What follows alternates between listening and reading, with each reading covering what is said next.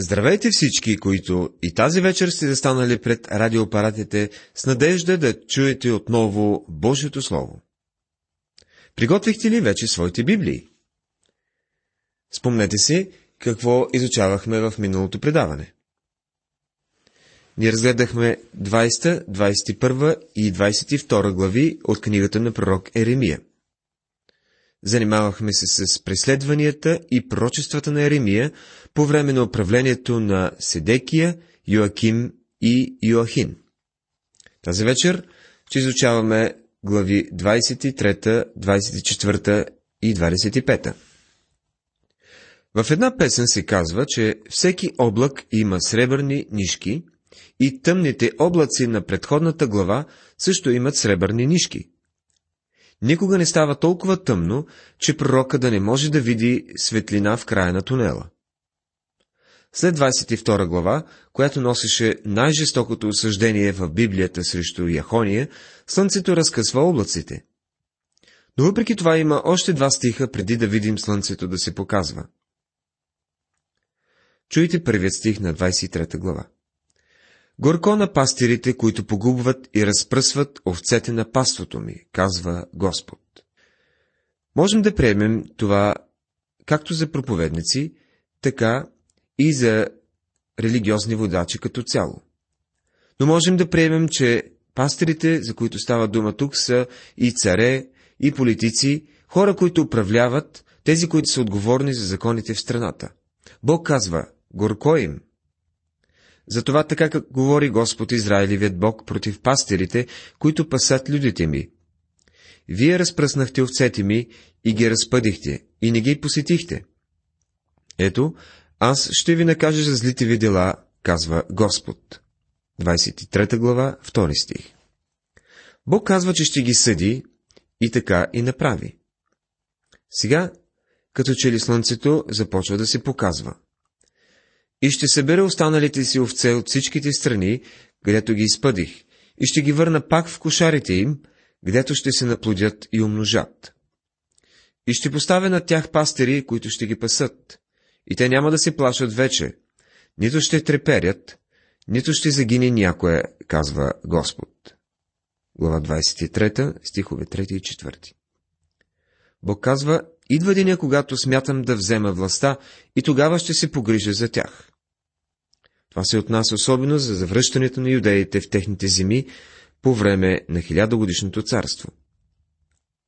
По това време царят, който те някога отхвърлиха, ще постави над тях грижовни пастери.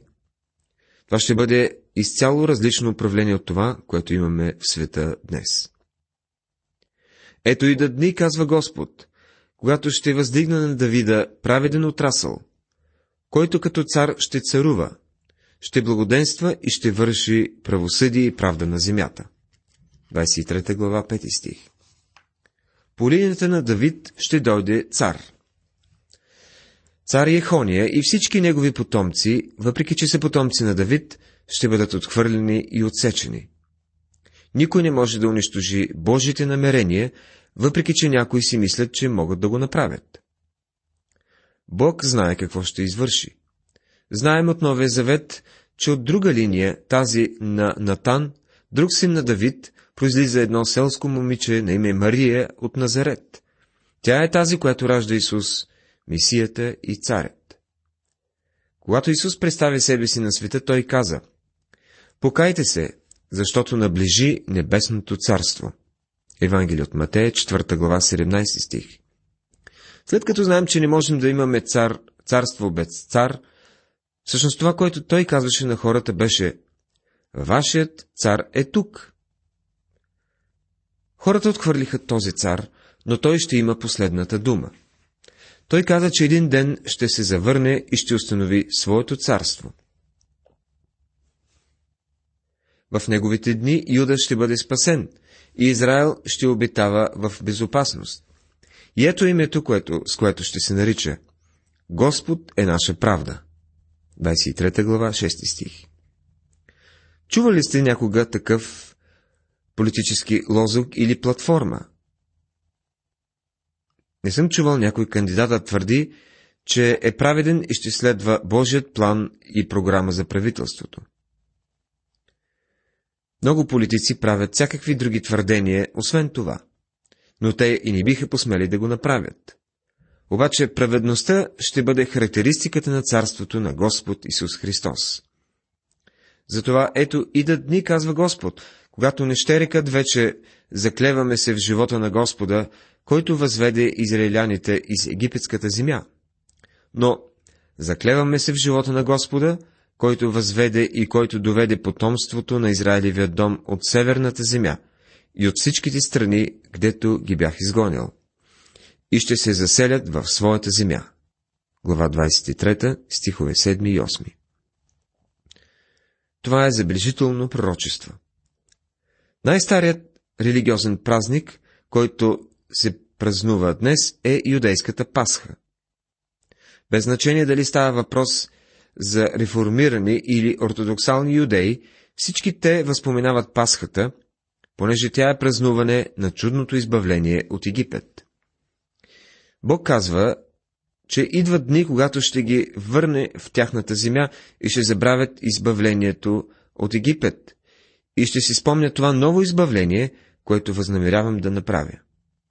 Ще бъде толкова впечатляващо. Очевидно е, че Бог все още не е свършил работата си с Израел. Така казва Господ на силите. Не слушайте думите на пророците, които ви пророкуват. Те ви учат суета, изговарят видение от собственото си сърце, а не от устата Господни. Но уния, които ме презират, винаги казват. Господ рече, ще имате мир. И на всеки го, който ходи по своето упорито сърце, казват, няма да ви постигне зло. 23 глава, стихове 16 и 17. Фалшивите пророци постоянстват в пророкуването на мир, но Бог ги отхвърля. Бог казва, няма да направите мир. Без мен нищо не може да постигнете. Чрез Исаия той казва, няма мир за нечестивият. Проблемът не е, че хората не искат мир, а че сърцата им са отчаиващо грешни. Ние не осъзнаваме всъщност колко зли сме. Лоши хора не могат със сила да докарат мир на тази земя. Ако можеха, това ще да е в противоречие със Словото. А сега Бог се обръща към религиозните водачи. Аз не съм изпратил тия пророци, а при все това те се завтекоха. Не съм им говорил, а при все това те пророкуваха. Глава 23, стих 21. Той вече е казал, че не може да, им, да си има вяра на политическите управници. Те не могат да донесат мир. Те пренебрегват бедните. Сега Бог казва, че не е изпратил тази тълпа от пророци, които изпълваха земята по това време. Той отрича техните послания да произлизат от него. И днес Бог ще каже същото на този свят. Кой търси Бога в наши дни? Религиозните водачи са се предали на религията. Религиозни са, но колко от тях търсят живият истинен Бог. Затова, ето аз съм против пророците, казва Господ, които крадат думите ми всеки от ближния си. Глава 23, стих 30. Съвременните либерални богослови правят тълкувания на Словото, като казват, че то не е съвсем истинско Божие Слово и по този начин го ограбват от сърцата на хората. В 24 глава е даден един вид приложение, свързващо едно видение, дадено след като Яхония е откаран в плен.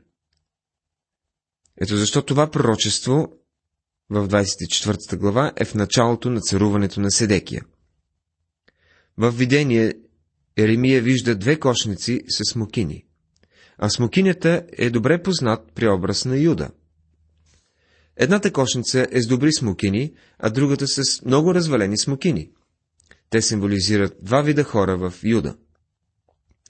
Така, казва Господ Израилевият Бог, както на тия добри смокини, така ще погледна за добро на пленените из Юда, които изпратих от това място в халдейската земя.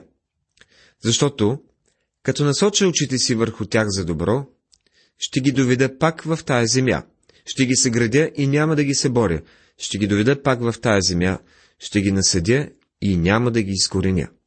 24 глава, стихове 5 и 6. Забележете, че Бог ги е изпратил в плен за тяхно добро.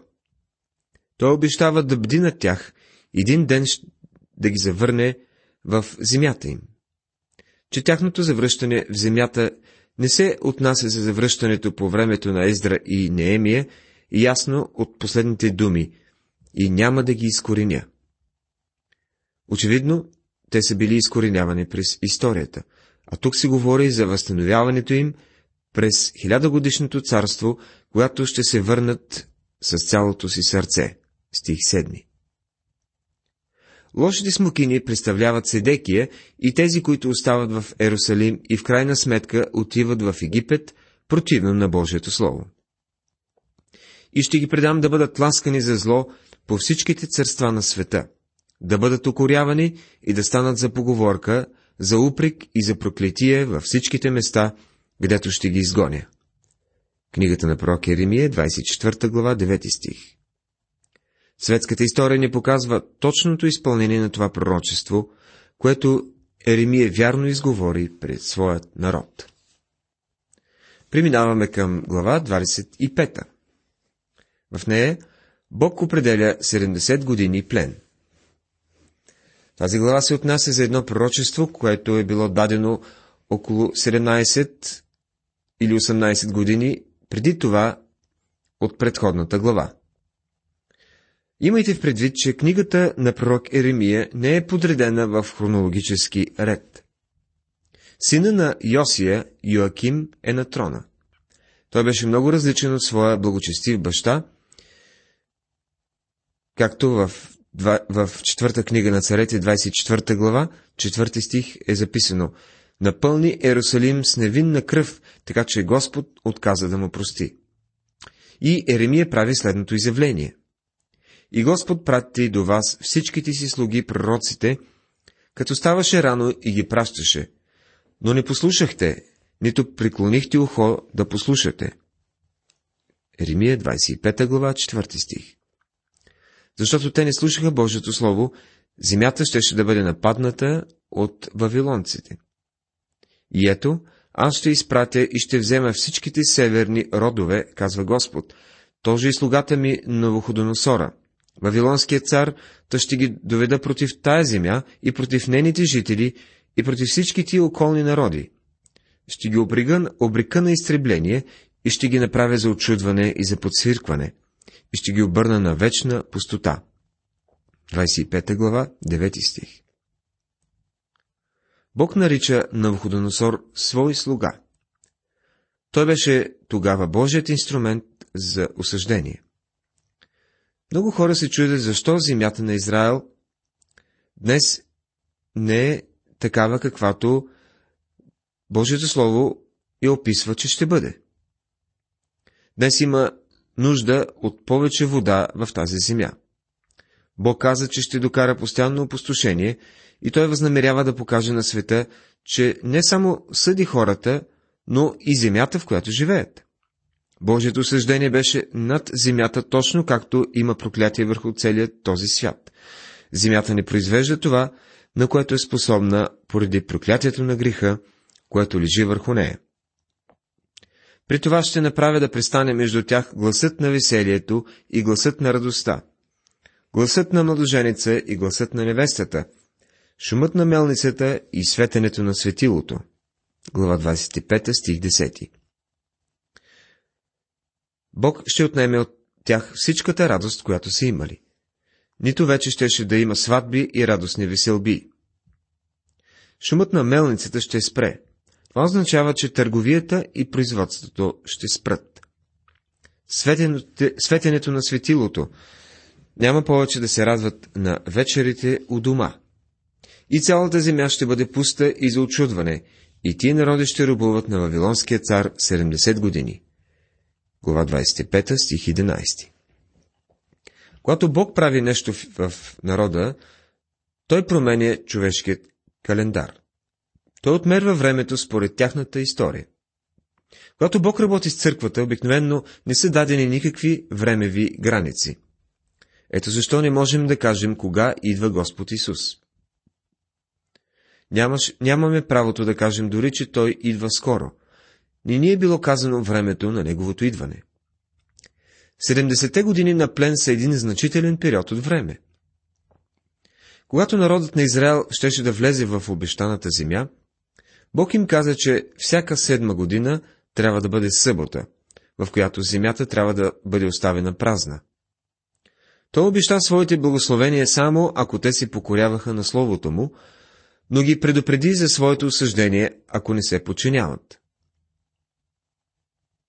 Забележете, че Бог предвидя тяхното непокорство.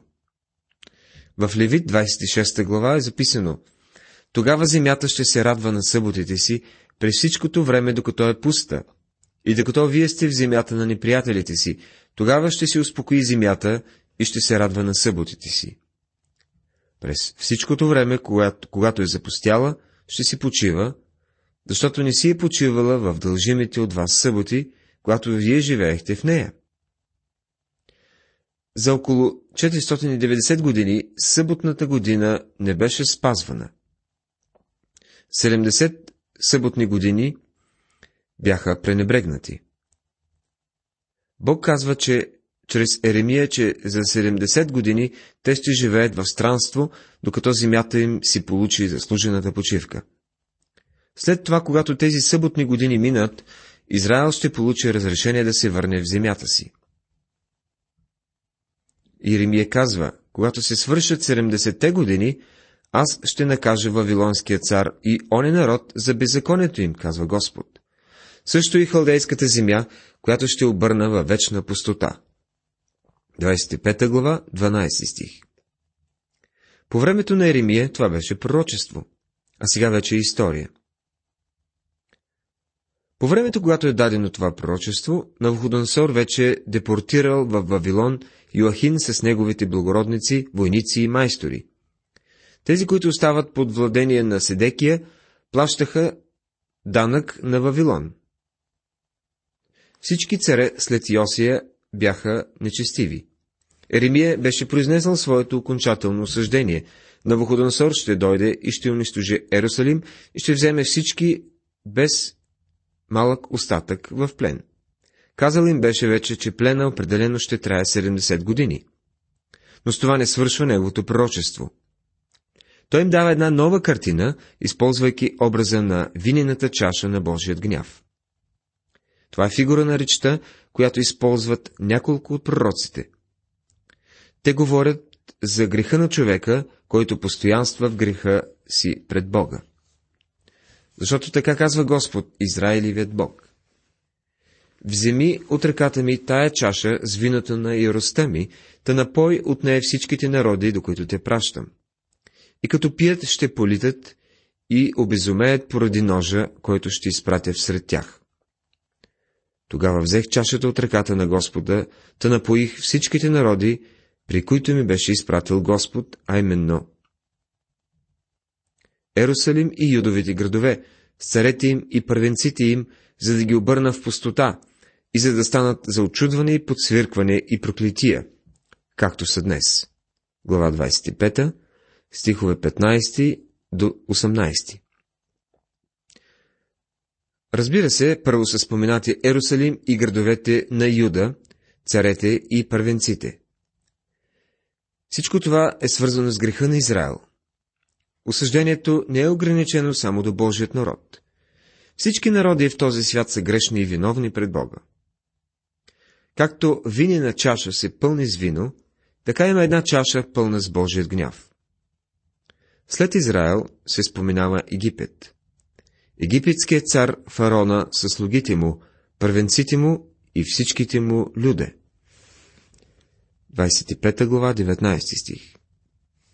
След това се споменава Уз и земята на филистимците, и Ескалон, и Газа, и Акарон, и Азот, и Едом, и Муав, Амон, Тир и Сидон. Всички те ще изпият чашата на Божият гняв. Човешкият грях е продължителен бунт срещу Бога и е като една чаша, която се пълни с Божият гняв.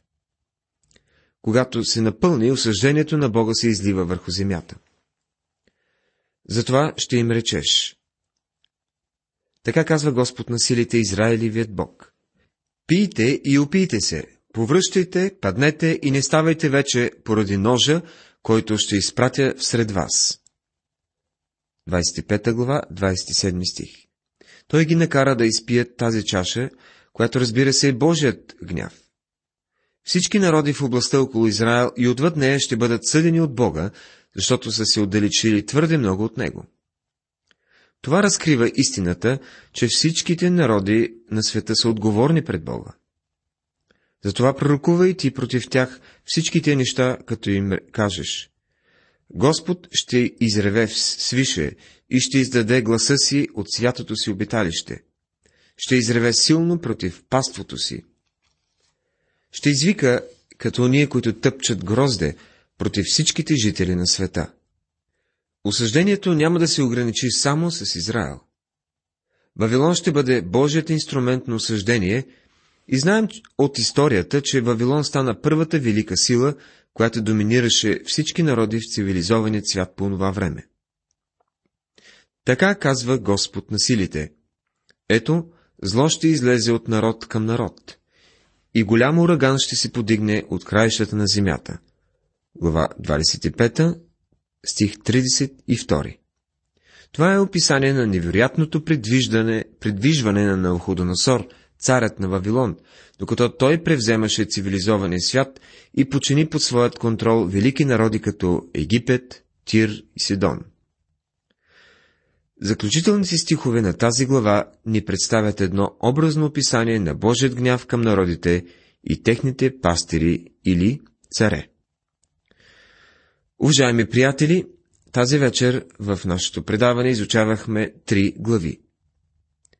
В първите две видяхме ярка светлина в тъмен ден и една притча с две кошници с мукини. В 25 глава обърнахме внимание на предсказването на 70-те години пленничество. В следващото предаване ще изучаваме глава 26. Бог да ви благослови!